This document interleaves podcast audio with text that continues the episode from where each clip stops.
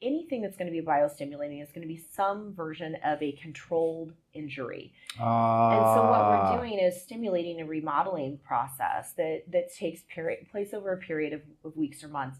And I liken it to what we're trying to do for our muscles with strength and resistance training. We want to cause that micro injury Sure. so grow back bigger and stronger. Right, micro injury is our goal, in fact. Yeah. So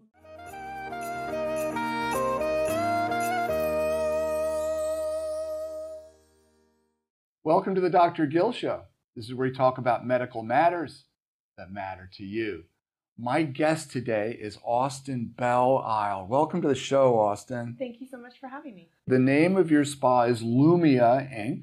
Yes. You have a website, and we will put that uh, link in the in the description so everybody can look you up. Okay. Um, clearly, your your skill sets before going to this are perfectly suited for this. Um, CRNAs for for those that don't know, anesthesia in hospitals now typically is supervised by an anesthesiologist, one doctor, but generally they have a handful of rooms going, and who's actually running the room and doing the anesthesia is the CRNA. So there's always the doctor there in case of an emergency, but the boots on the ground are the CRNAs. You're putting in IVs, like you mentioned, all these procedures that require precision, needles, high tech, and whatnot.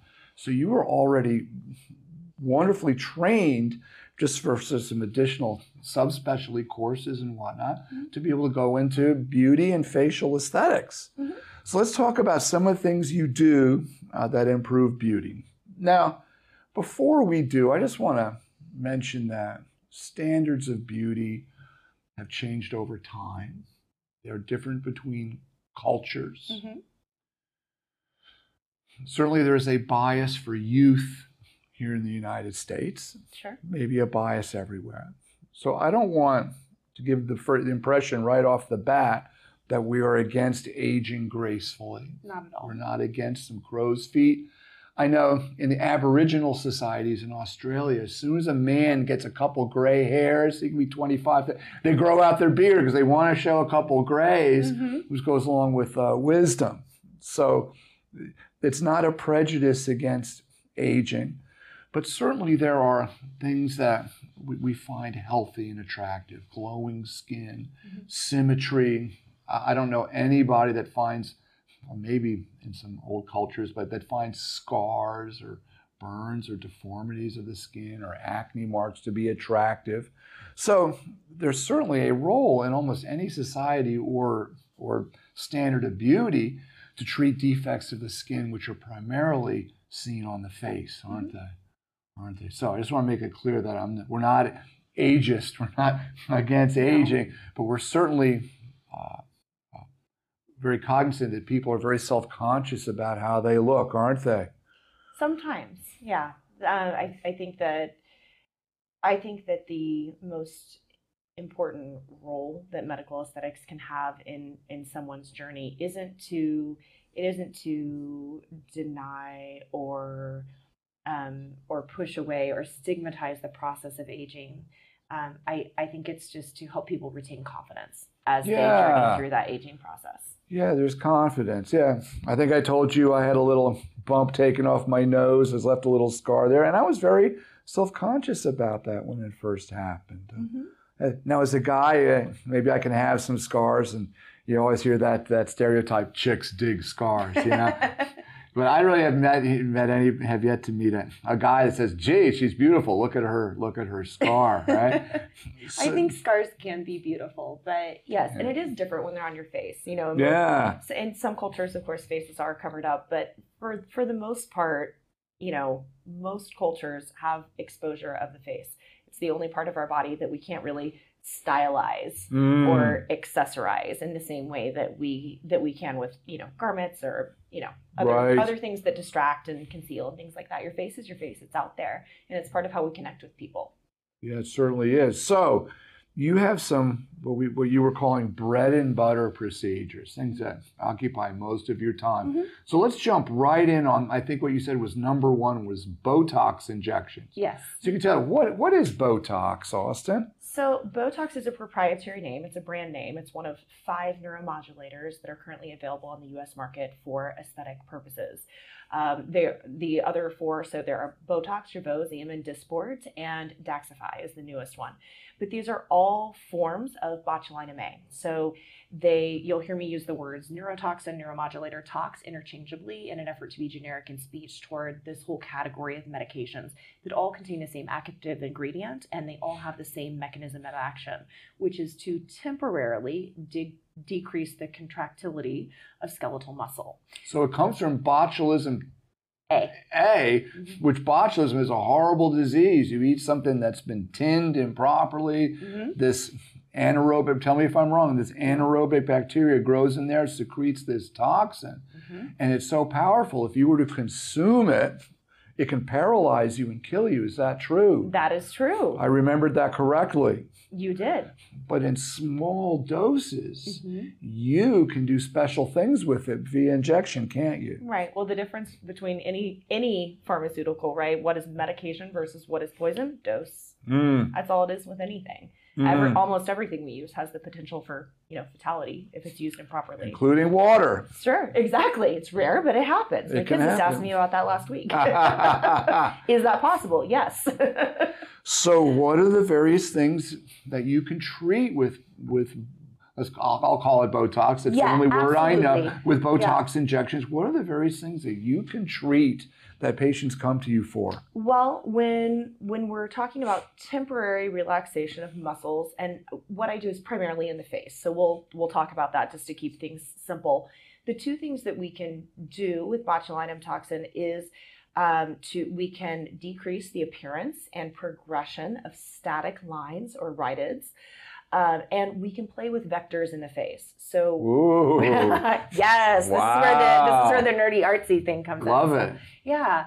So we, regardless of product, we're not erasing wrinkles. We're decreasing the contractility of the muscle that underlies the skin.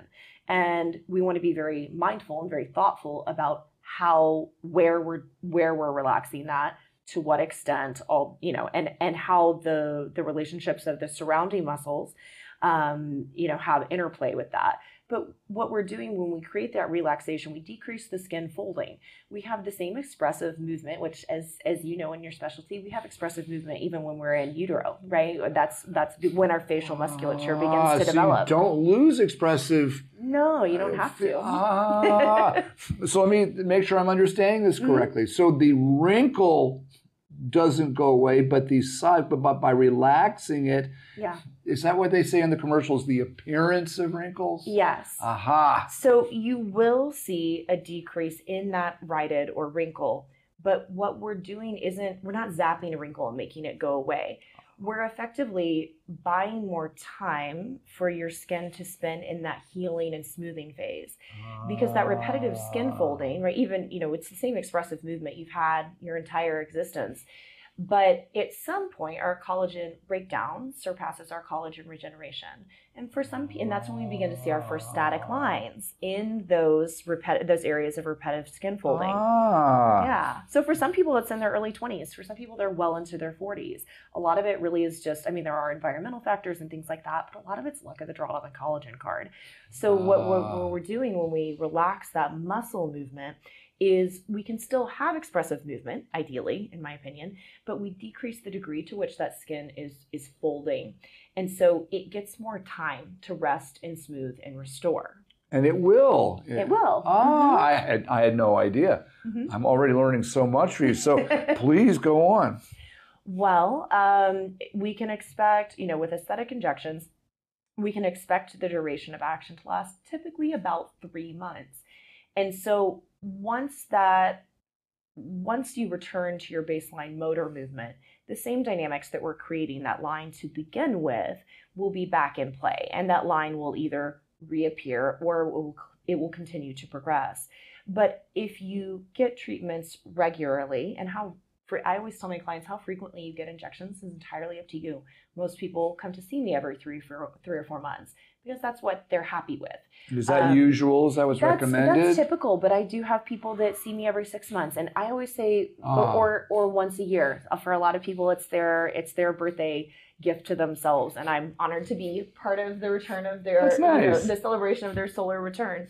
Um, and you know they um, if if of those six months or 12 months, three to four of those months you have diminished movement, you're going to have smoothing of those lines. And if you decide to stop receiving treatment anytime, nothing bad happens, nothing collapses, you just revert to your baseline motor movement. But the muscles in our Ah. in our face are just like muscles anywhere else. When they're prevented from exercising, they atrophy. Um, they decrease in their size and, and bulk, Ah. and uh, they and when they're allowed to exercise repetitively, they hypertrophy. They grow stronger. So you know, it also it can also you know affect the contour and ridges and things like that that sometimes we see as a process of aging. For example, many people have very prominent corrugators here. And so as those ah. as they age and these muscles get bigger, they'll kind of get that ridginess, right? Uh, how about those hatchet lines? Is that part of that? Yeah, those are those are the results. So this this aspect of our forehead here is called the glabellar complex. It's comprised of three muscles. We have a procerus that pulls our brows down, and a corrugator on each side that pulls our brows together. Oh, it's the corrugator, Yeah. as that may be. Yeah, and that's what brought me to aesthetics as a patient about four years ago, um, because I had 11s. I was in my early 30s and I had 11s, and I was trying to figure out like the magical topical solution to not having 11s because um, they they it, you can have I think and I think this is really the crux of it for a lot of people and this is the reason why if I could only treat one area with injectables for myself or for other people it would be right here because to me there's a wellness component um, when we form those etched lines Okay. right so when we're not actively doing this but we see those static lines that are staying those can signal emotional feelings that don't match what what we're experiencing inside so they can give us the appearance of being tired or angry or frustrated when we're not. And I do think that women, speaking as a woman, Mm. um, women have, I think, a lower threshold for that. You mentioned, you know, some some differences in gender and perception and society and culture. And um, I think that we have a much lower threshold of, of acceptance for women expressing negative emotions on their face.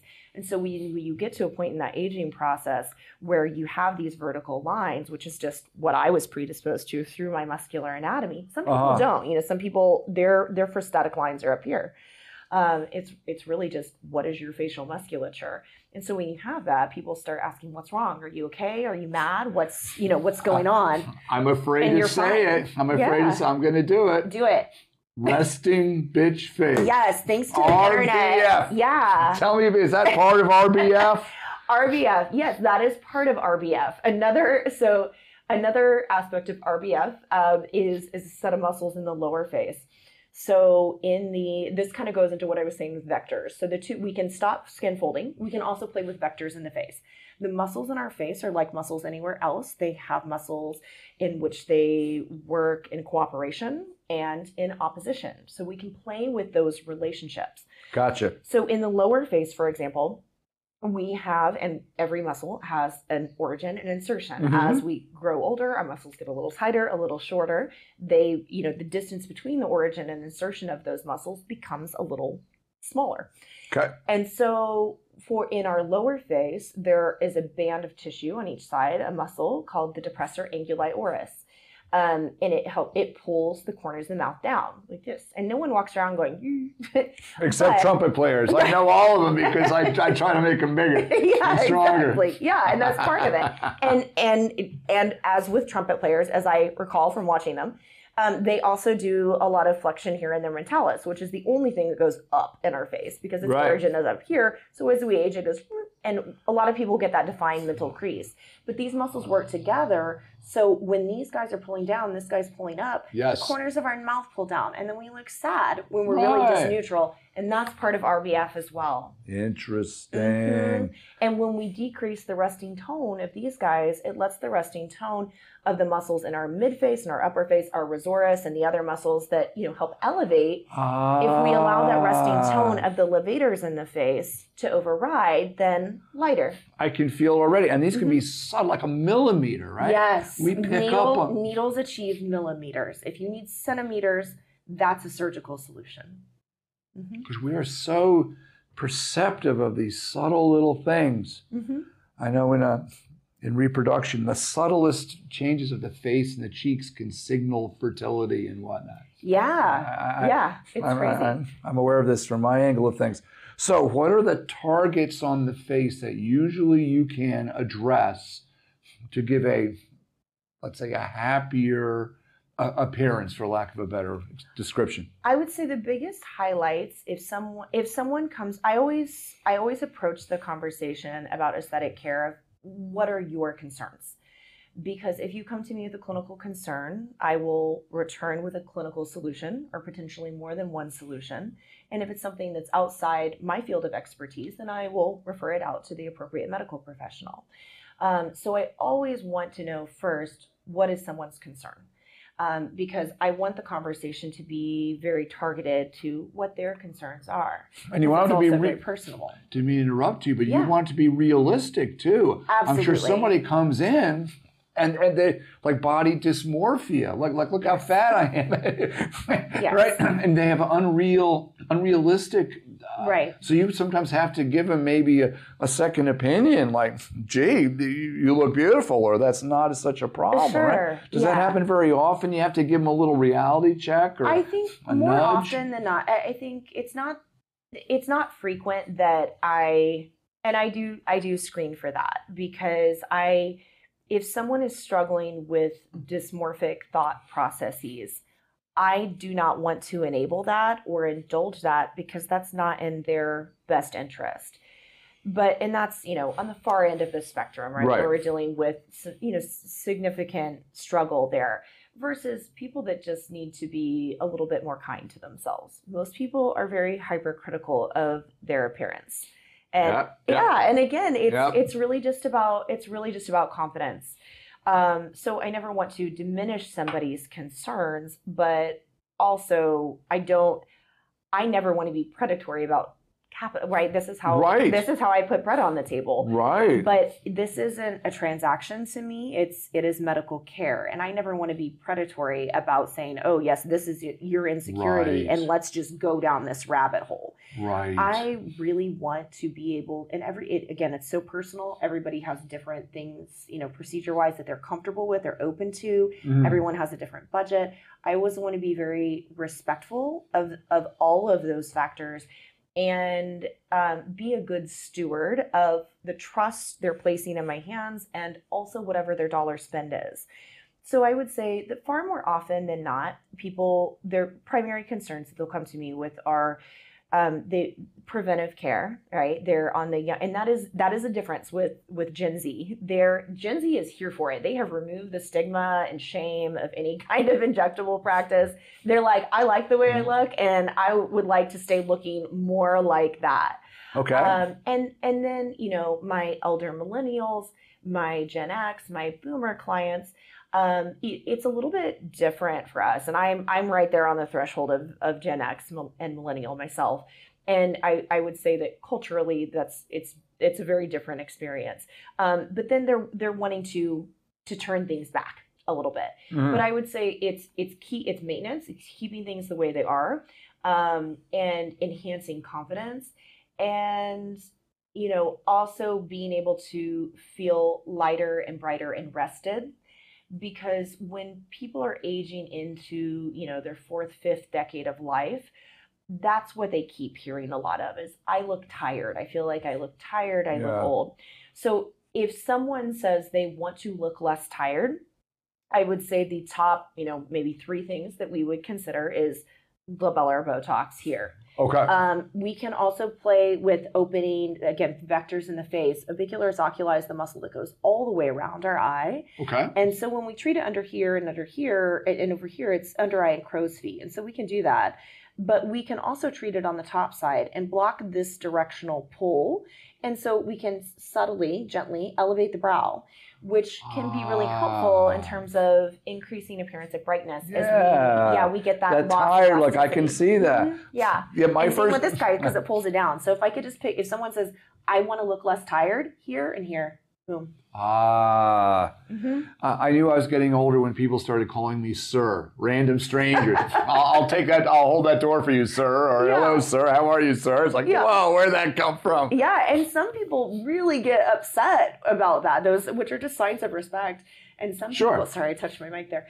Um, and some people really get upset about that. But I think that when people are sensitive to it, it's coming from a place of of their own personal insecurity and Yeah. self criticism of how how do I look? What does that say about how I look? And really, it's just people being respectful. Yeah. So you mentioned the orbicularis oris around. Was, was that the not orbicularis? That's about Yeah, oculus. we do that one Uh, too. I- so around the eye here Uh-huh. seems to me if you were inaccurate with your needle Mhm. or you put too much or it drifted you could get into the muscle of the eye for blinking right You, yeah, you could. You have to be So- very, you have to be very precise and Oh, very boy. aware of where the end of your needle is. Yeah, because you you want it to be in a very specific specific muscle. So you want to be in the right location. You want to Mm. be in the right depth. You want to have the correct dosage. Because yeah, you don't want it to spread to a rectus muscle Eh, or to Mueller's muscle that controls the tarsal plate. So Yep. oh boy this sounds very complicated austyn.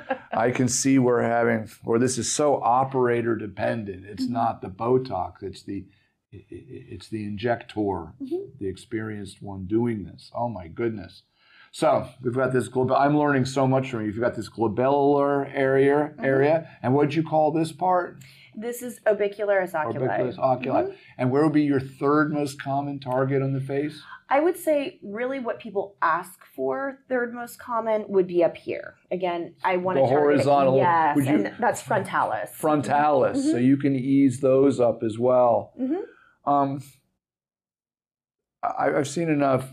I won't name the Hollywood people or the singers, uh, Manilow and uh, uh, who's Kenny Rogers. I mean, their their forehead looks like it's this big, smooth, shiny dome. There's It's a little much. It's a little much, Mhm. right? So you can do something that's a little more natural looking. There's and as in most things in life, there's a spectrum, and you know I believe very much that people should.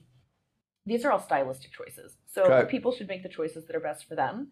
They should appear the way they want to appear. Sure. Um, and if Kenny Rogers feels like his best self with that glass smooth forehead, then good for him. Good for him. I mean, I mean- power to him. I mean, I love Kenny. I don't want to get. I love Yeah, Kenny. Who doesn't love Kenny Very Rogers? talented man. Um, but yeah, I think most men are not really looking for that. And in fact, when I Right. consult with with male clients, I again I want to want to know what are they looking for. My personal preference for men is to have a little bit more line formation, and I and and I think most people agree. But I want to see what their goal is, what Mm. they're looking for, and even for women, you know, again, we're playing with with muscles in the face. So at some point, and if we if we block our our contraction power of frontalis, it's a fine line between being able to smooth these lines and decreasing your lifting ability Okay. frontalis, right? And so Okay. if your primary concern is brow ptosis, which happens as a part of aging, Ptosis is a drooping kind Mhm. of. Okay. And it can be and it be can be caused iatrogenically, but it can also just happen naturally, right? Because things things sag, we lose elasticity in the skin. Yeah. So if someone's primary concern is that, and they're you know they're re- I can tell that even in their resting state and even in conversation, they're constantly engaging their frontalis. I'm always relieved if their primary concern is not these horizontal lines and or if they're willing to forego that because I think Okay. at a certain point in our aging journey it does look very odd to have that glass smooth forehead and if you are you know a vibrant grandmother who just wants to look fresh Ah. it's okay to have some lines there and we're better off not you know sacrificing the open appearance around the eyes in favor of having that smooth forehead So you can approach this in, this in a stepwise manner, sure kind yeah of ease into it. exactly Now the final thing here is um, these lines. What are these called down here? those are called nasolabial folds Nasal- I'm starting to get those, Uh-huh. Austyn. yes Can you work on those? we can that's a job for filler so ah, nasal- perfect segue. no, no, no. Actually, before we get to filler, Yeah. I, I want to uh, put a finer point on this. Botox injections are used for other things other than Mhm. aesthetics. aren't they used for, for migraines? Yes. Muscles that contract or dis, we're called dystonias that Yes. you can't control. Do you do any work with those? I do not. Um, that that is outside my field of clinical expertise as an aesthetic provider. Okay. Um, and so, if somebody, in fact, sometimes I, I do have clients that that get neurotox injections for migraines, and there is some overlap in those injection points, like in the scalp, for example.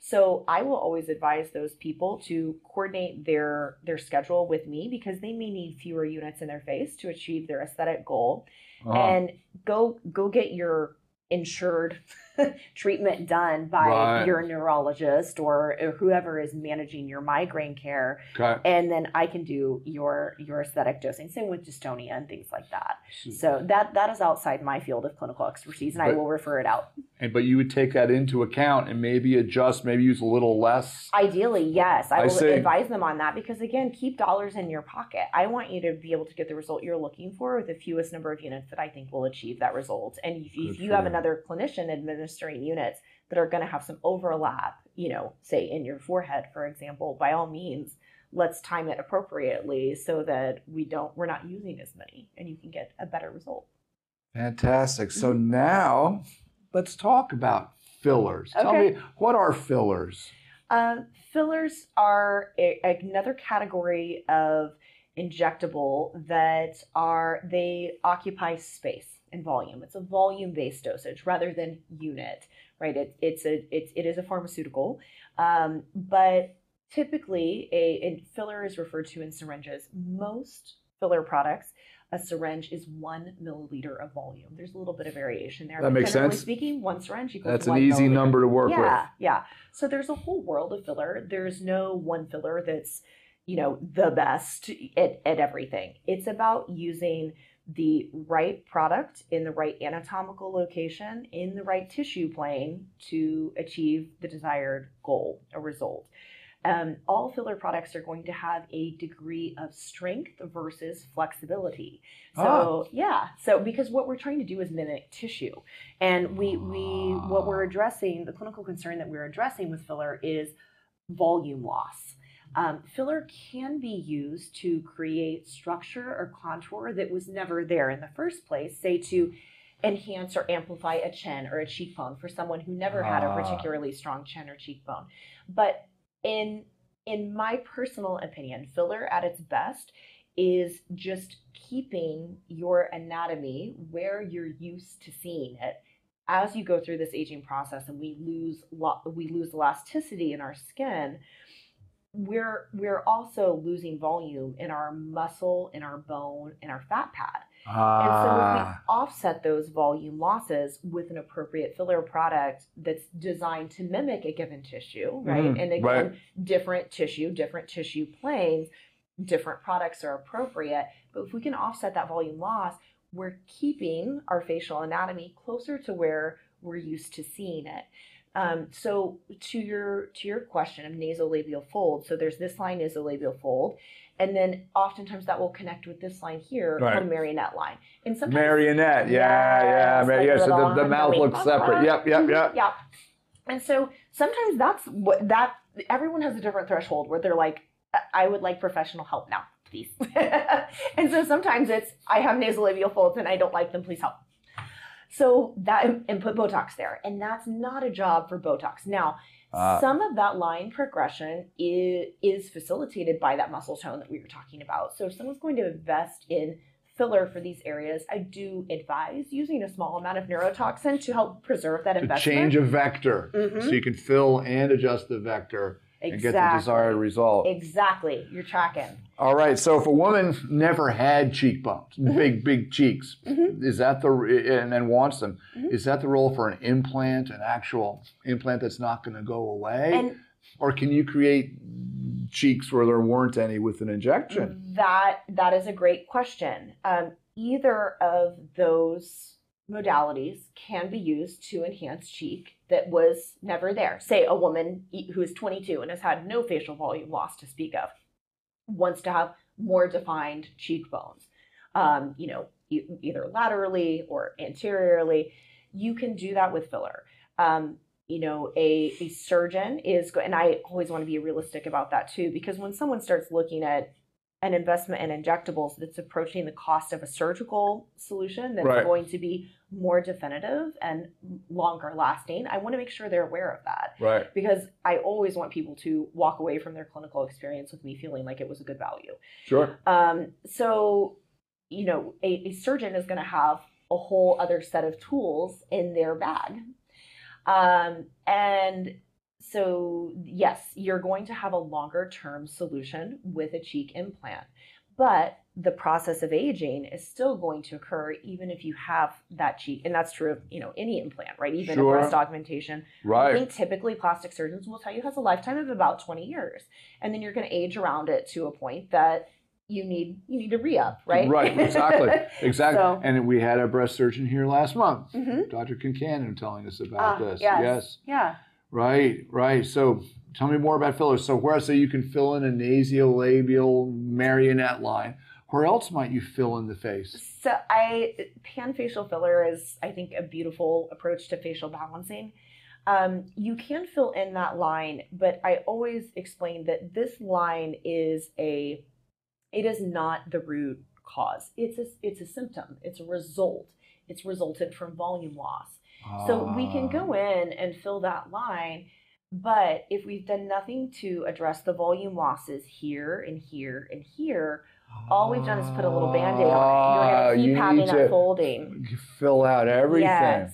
Oh. And I and I have had people who've had that experience where they've they've had an experience with injectables and then they've come to me and they've said, Well now I just have these ropes of filler here and I'm like, Yeah, that's right. if you just go there that's what's going to that's what's going to happen so it's i i prefer to generally speaking work work superior to inferior. And Okay. tissue planes work deep to superficial and work posterior to anterior. Because what we want to do is kind of support and lift and pull. What happens when we're losing volume here and here and here is we get this rotational shift of our cheek anatomy. Huh. and that's where we get that folding and I Ah. also find that it's not so much that line that's bothering people, it's the shadow.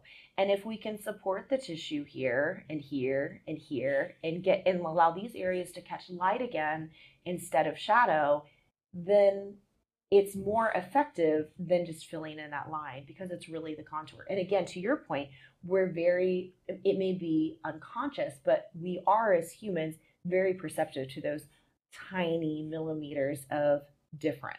Even if we can't, even if someone can't quantify, oh, this is the, uh, you can because it's what you do, but this is the facial appearance, this is the skin quality, this is the amount of facial flushing that indicates fertility. right. We're subconsciously aware of that, Oh, yeah. and we find it we find it attractive and captivating.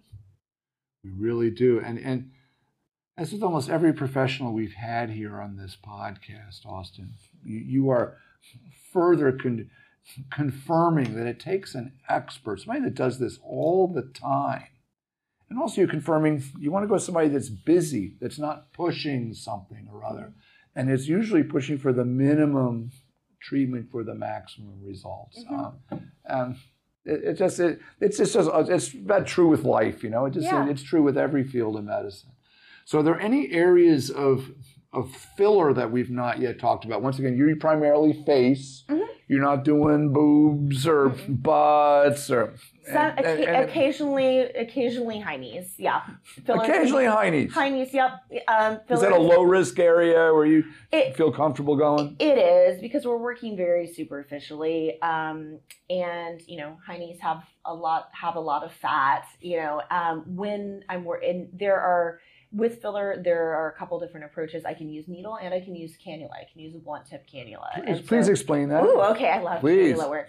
Um, so I moved into cannula pretty quickly. I think for me it was pretty intuitive just because of my anesthesia background. So what we're doing is basically creating a space for a cannula to live.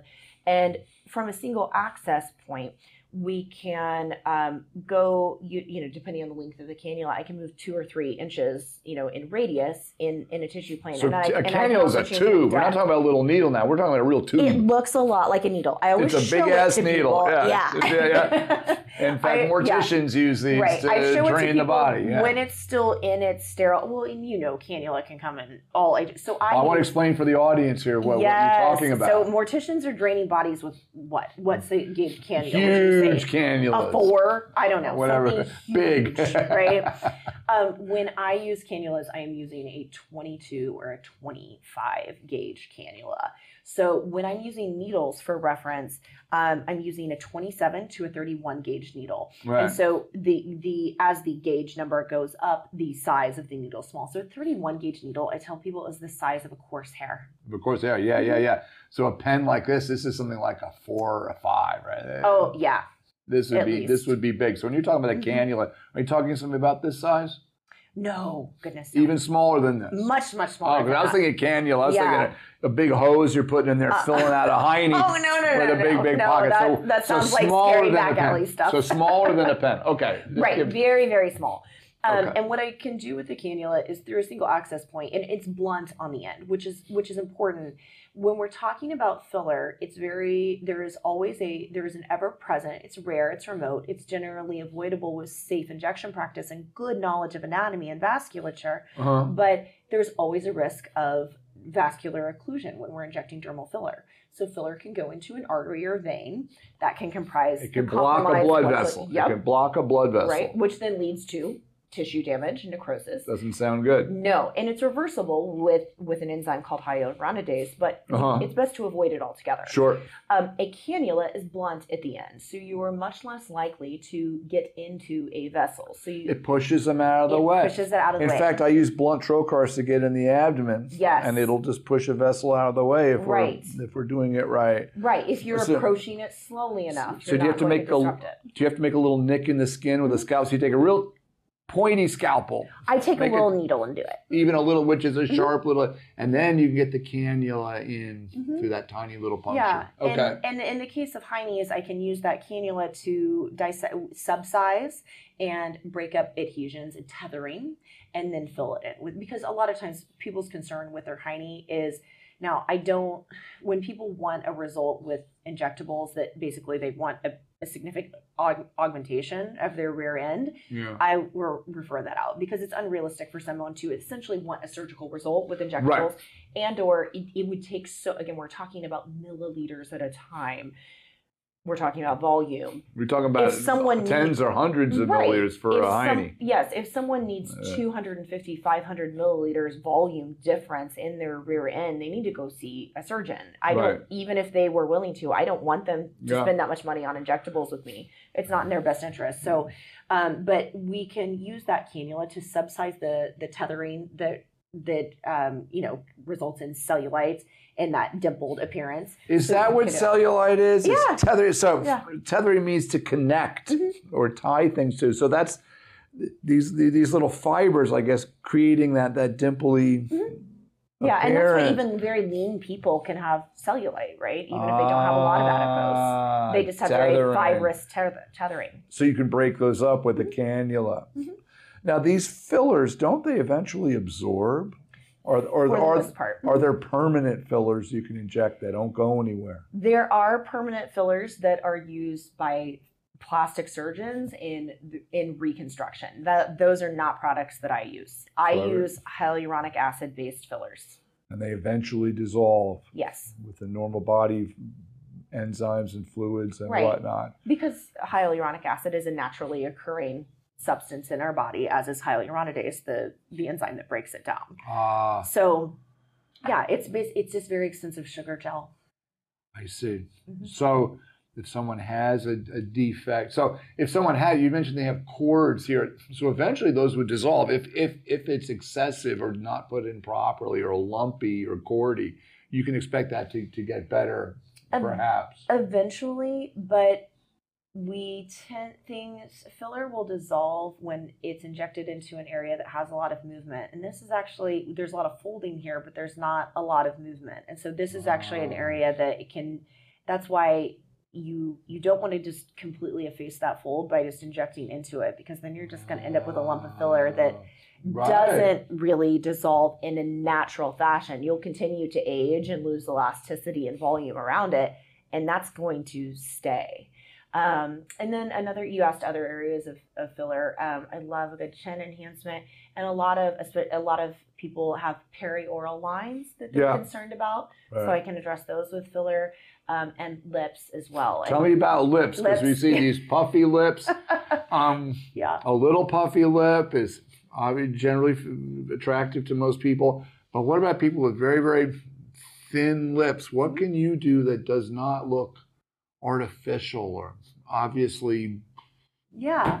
abnormal? right right product right volume right tissue plane for the right Mm. tissue um, and i i myself had a lot of misconceptions about filler before i became an injector because i didn't have exposure as a consumer to filler and it, wa- it like i said i i got I got Botox in my forehead, and that was that was the end of my experience. And I could Okay. only recognize dermal filler when it was poorly placed, right? Yeah. Pillow face, duck lips. Pillow face, then duck I can say, oh, that person has filler Yep. but it doesn't need to look like that. Um, and you can, and I always, you know, I'm, I explain to my clients that I'm always going to be working within the confines of their anatomy. And so when we're talking about lip enhancements, I I have a very um, focused discussion with them about top to bottom lip ratio, definition in the cupid's bow, what they're looking for in terms of volume versus hydration, um, so that I can do my best to create something that's in line with the the vision they have for themselves. Is this the But- Cupid's bow here? This? Yes, Thank- that okay. arch- I am learning so much. Okay. Yeah, yeah. And so really keeping things keeping things natural in appearance is is what that's that's my that's my personal preference. That's my aesthetic. I can do a statement lip, no problem. But if somebody wants What does that mean? Statement. lip? something that looks, you know, like you can't it's very when you see a lip that you're like it's very unlikely that that is naturally occurring. Making a statement. Okay. Sure. Okay. I, you know, and I I can do that, but if someone wants a very very glamorized, um, what we might think of stereotypically as L.A. or Miami or That's Vegas exactly kind what of I'm thinking. yeah, that very glamorized look, I'm going to refer that out because that's that's not what I do best. Right there, there is some you know stylistic choice there, and I'm always working toward my client's goal. Uh-huh. But if somebody is wanting that very glamorized, very extreme appearance, um, that's I, I'm never going to be the best clinician to provide that because that's just not that's not where my aesthetic preference lies. Go to LA. mm-hmm. That's exactly. what they do. Yeah. So, you've got skin that may be getting. Well, you well you you tell me. Do you do things called peels? Are there you, things you can do to essentially resurface the skin of the face? Tell me what what what what are you treating and how do you do it? Okay. Um, I primarily the three categories of you know kind of things that w- I would fall under skin resurfacing or biostimulating procedures. So we do things that are not injectables, right? And I love anything that's biostimulating because that's your own tissue, it's your own skin, you get to keep it. Not everyone wants to be poked with needles. Not everybody wants toxin in their body, right? Um, so Ah. chemical peels, microneedling, and laser treatments are are all you know to some extent biostimulating procedures. Um, and what I mean by that is that they stimulate our own natural collagen production and increase the turnover of our skin. So we're seeing that fresh, new, youthful, vibrant skin. And collagen does a lot of things for us, but part of what it does is gives us that kind of unquantifiable glow factor, right? That that young people have, that babies and children and people under 25 have that glow factor, and that's collagen.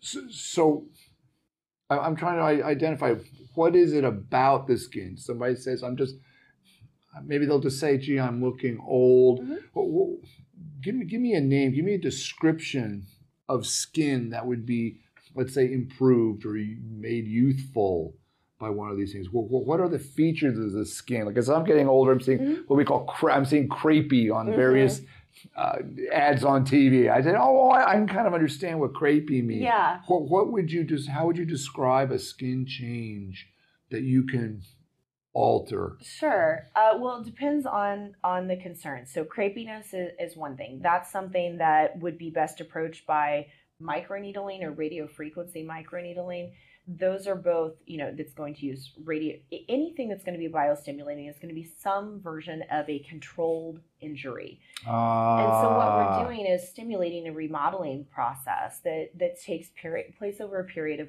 of weeks or months and I liken it to what we're trying to do for our muscles with strength and resistance training. We want to cause that micro injury sure. so grow back bigger and stronger. Right, micro injury is our goal, in fact. Yeah, so micro needling is going to use a, mecha- a controlled mechanical injury. A chemical peel is going to use a controlled chemical injury. And laser devices are going to use light energy to create that controlled injury that helps stimulate that remodeling process. And there's some overlap between all of those modalities. So it can help with crepiness, it can help with elasticity, it can help with fine lines. Um, in terms of pigment, there, you know, um, hyperpigmentation from scarring uh, can be addressed by microneedling, but microneedling isn't really going to address solar pigment in the way that a laser can target brown lesions or a chemical peel can target brown lesions, bring them to the surface. So when you say, when you ask what what are the factors, yeah, I'd say crepiness, solar damage, um, is that different from actinic keratoses? Is that what you're talking about? It's different from that. Yeah, it's it's different. It's different from the AKs or SKs, but they and that and that's again something that needs to be referred to a dermatologist. And in fact, okay. before. Um, if someone has anything, um, any you know facial lesion or where, wherever the body surface area is that they're wanting to address with laser, that I think needs if they have not had a the yeah. a, a, dermatologist visit within 12 to 18 months i will have them go do a head to toe with their dermatologist. Um, because the last thing i want to do is use a laser to remove some lesion that really needed to have a shave biopsy and right. analysis. So sure yeah. not, not treating a cancer. So exactly. you can do these controlled healing things. Now i have seen uh, you know botch you know these these these these cases where doctor says, Hey, I'm going to branch into facial aesthetics. I'm going to get this laser. And they laser someone's face, and it ends up being horrible scars. Mm-hmm. They didn't know what they were doing, um, done inappropriately, too mm-hmm. deep, or whatnot. Mm-hmm. So you need to know how to give just enough micro injury, don't you? Right. And lasers, there's a whole world of lasers too. Um, basically, different wavelengths of light penetrate to different depths in the dermis and those have different clinical targets. And we can also apply filters to to that light source. Um, and there there's a whole spectrum of laser treatment, and some of them, yes, are very very intense, and you have to exercise caution. And then there there are specific you know factors that that are patient specific. Um, you you can significantly injure somebody with a laser if you don't have proper history on them, if the settings are not correct for their skin pigment um, you know, or even something as simple as um, has someone used sunless tanner in the last couple of weeks? Is that a factor? Do they have that pigment overlying uh, on their epidermis? Because that can affect the penetration depth of that, oh and you can cause goodness. injury and burn. Yeah. So it's very important to be 100% honest with your aesthetic provider about what medications you're taking internally, what you're using topically, what your chemical and UV exposure has been. Now, I assume African Americans, Asians, people with different genetics, different amounts of me- mel- melanin in their skin would respond very differently to the different wavelengths of light. All of those things lasers. need to be taken into account, yes. You got to know what you're doing. Mm-hmm. Now, did you say in your clinic that you have someone, uh, a tech or a an extender or somebody that works with you that does more of that. You you said you do more of the injection mm-hmm. stuff. You're the the yo I'll say the the Jedi Knight there. But tell me about this this person that does the other does the lasers or the or the peels or something. Tell me about that person's sure. role and their training. So Lumia has a licensed esthetician and she's also a, a certified laser technician. Ah. Her name is Stephanie Lee. Actually, she grew up here in Columbia. Ah. Um, and she uh, had lived lived in other cities for I think about 10 years or so for her husband's career. And around the time I was launching Lumia, she returned and we had a mutual contact. And so that's how we kind of connected. Um, Stephanie has a lot of experience with lasers. In fact, the the facility that she was working in in Denver, her last position before she returned to Columbia, Ah. um, she was primarily focused on lasers. She was working for a physician that had a whole, like a full complement of laser services. So she had a lot of very laser specific experience. Um, and so Stephanie came on board before I was at a point where I was ready to purchase a laser device. Mhm. Um, but when I, I guess we start, we started doing that last summer, which is not the best time to launch a laser. You, Ah. but that's when I was ready to buy one. But um, you know, laser, you do need to be very careful about your sun exposure when you're undergoing laser treatment. So fall Ah. and winter are usually better. Oh, I see what you're saying. You want to get the treatment and not like when I Yeah. uh, do surgery and we have heat cuts that are healing. We don't want them to be exposed to the sun for almost a yeah. year, Yeah.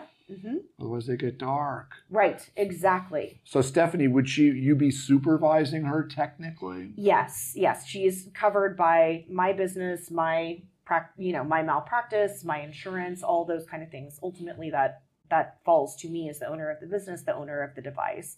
Um, but Stephanie's qualifications are actually more uh, more than what is required in the state of Missouri. I think it's interesting. You know, laws for medicine and nursing vary tremendously um, State to by state. right? Yeah, And different so- worlds. Yeah, and so some in some ways Missouri is has a very conservative approach to you know certain laws. I find the laws here in laser actually pretty pretty Loose. lax. Yeah, Right, pretty right. loose. Yeah, and to your point, I mean, if yes, you you don't necessarily have to have that that safety involved in it. So the way I usually explain to my clients is I have a lot of book knowledge on laser, but Stephanie has more practical experience because she's been administering those treatments for 10 years. Mm. So I I know what's safe and what's right, and I know what the appropriate wavelength is for this or that. But in the same way that I can look at your musculature and say, this is how many units of neurotoxin I think you need to achieve this result, or this is how many milliliters of dermal filler I think will achieve this result. I have Mm. that practical sense for it. Uh, she has, in my opinion, a better ability to look at somebody's skin, what their targeted goal is, and be able to say, this is how many treatments I think will it will take. This is how much time with the laser this is you know what we think we can have and is an expected outcome and give people the most realistic idea of what's achievable Interesting. So in Missouri, while we're on this subject, Mhm. in Missouri, do you have to work with a physician or anything or supervisor? Tell me about that. so in missouri as an advanced practice nurse i need to have a collaborating agreement with a physician and so my collaborating physician is uh, dr michael williams and he and i have worked together for many years um, and i have provided anesthesia for his patients and so um, Is he a- a surgeon or an? he is a a gastroenterologist Okay. Yeah. And so um, he is very, I've actually been very, very impressed with his due diligence and his interest in aesthetics because that's not part of his clinical expertise. But he um, has been very diligent very thoughtful about making sure that, you know, he and I are on the same page and that this makes, you know, it makes sense. But in the same way that when I provide, um, and you you mentioned earlier of uh, CRNAs working in tandem with physician anesthesiologists, and that is true in some care settings. Um, but CRNAs like myself are are actually um, qualified and licensed in all 50 states to work independent of a physician anesthesiologist. Now, in some states, they have full full practice authority, wherein the physician they're working with has no involvement in their in their anesthesia, uh, even from a from a legal standpoint, say. Um, but in Missouri, this is this is a, a site a state that requires supervision. So, for example, when I administer um, anesthesia in a in an environment where there's not a physician anesthesiologist, the physician that I'm working with, whether it's a surgeon or Or a know, reproductive GI, endocrinologist, yes, yeah. yes, or Yeah, re- yes, technically the know, doctor. You know this, right? So you Yeah. you do this with your CRNAs, Yeah. I'm sure. You sign off on on their record, and so what you're doing there is you're signing off that that person is safe, qualified, credentialed, and licensed to do what they're doing. You're not assuming responsibility from Right. for their anesthetic. And so that's kind of what we're doing with aesthetics. It's it's very similar in that way. Um, what so I have a uh, my collaborative practice agreement establishes that professional relationship, Um, and it also includes a whole, you know, set of policies and procedures and the medications that I am authorized to administer to to my patients and under what circumstance and things like that. And so he and I have agreement on basically that. And if anything falls outside of you know that norm, which doesn't doesn't really happen, um, because that's kind of how I keep things. I, I'm not interested in, in operating outside that norm. Um, then that would be something that we, we would address on a case by case basis. But Dr. Williams' um, role is to uh, check off on about a certain percentage of my charts monthly just to make sure everything looks good um, and to you know sign off on my policies and procedures and generally attest to the public that i'm safe and qualified to do what i do yeah, um, I think that should be very, very reassuring for your clients, our patients, yeah. that we work with in, in, standards and best practices, and yes. supervisions, checks and balances, licensure. Right. These are very safe, very well regulated. Right, and that there's a mutual respect between yes. bet, between professionals. Yeah. Fantastic. Mm-hmm. So, to finish this out, I believe there's other few things you do for the face to add to give it that final touch, that cherry on top. do you work on lashes and eyebrows too? Uh, so I do, I do not personally, but Stephanie, our licensed esthetician, does. Um, what can you do for those? So we should we there are a few things. My my personal favorite is um, is the lash limit uh, lash lift intent, which I'm, I'm I put on some mascara for your show, but I don't when I when my lashes are tinted and lifted, I don't even wear mascara and I don't need it, which I love. Well, what is we said tinted, Tint. not tinted, but tinted. Basically, you it's said. dyeing. So oh, tint is using pigmented tint. dye. Oh, you're saying tint. Tint. Mm-hmm. Tint, T I N T, not T E N T. Oh yeah, that's a good point. There's a there is an injection technique. Yeah, I thought tinting, you were tinting. Okay, you're tinting. Okay. Yes, T I N T. Okay. Um, and so basically, it's just using pigmented dye to enhance the appearance of brows and lashes. So that rather than putting on mascara or eyebrow pencil on a daily basis, you just wake up ready to go, and I, I love that. now, is that, that are you talking about actually um, tattooing? No, that's called microblading or tattooing. We do not do that. Um, so what we're doing is using a, a pigment, and then choose if you so choose, you can use a chemical process to do a, a lash lift or a brow lamination, which is simplistically a perm for your brows or lashes huh. um, to keep them in place. Because if you have strong brows like I do, um, that comes with usually some texture in the hair. And so, you know, that's part of my beauty routine, normally is combing my eyebrows. And so if they're laminated, I, it just takes out a step for me. Um, but Stephanie also does a beautiful job with lash extensions and does a really, really nice natural kind of look. So I feel like that kind of falls into my aesthetic preference of keeping keeping things fresh and natural, building that confidence, keeping things simple. You don't need to wear a ton of, and that's that's the beauty of great skincare. You don't need to spend a lot of time or money and effort putting on a lot, you know, full face of makeup every day if you don't want to. Right, right. It is somewhat of a burden. Mm-hmm. Can be a big burden. Now, what's the medicine you could put topically on to make your eye your eyelashes grow? There, there are a, a, few. There are quite a few varieties of that. Most of them fall into the prostaglandin category, and okay. it stimulates the hair follicle. It requires daily application. Um, that is a product that we resell. The product that we have is called Babe Lash. It's very. I feel like it's very economical and has good results. Some of those lash serums can get bananas expensive. Okay. Um, but that encourages it. Basically, it it keeps your hair in the follicle for a longer period of time, so it lets okay. it grow longer before it sheds. Mm-hmm. Now, is there anything you can do for general health to give you that that that je ne sais quoi glow? Are there various ways to give vitamins or nutrients to do like that final that final sure. topper there? What else can you sure. do or do you uh, offer? I do some IV hydration and vitamin injection.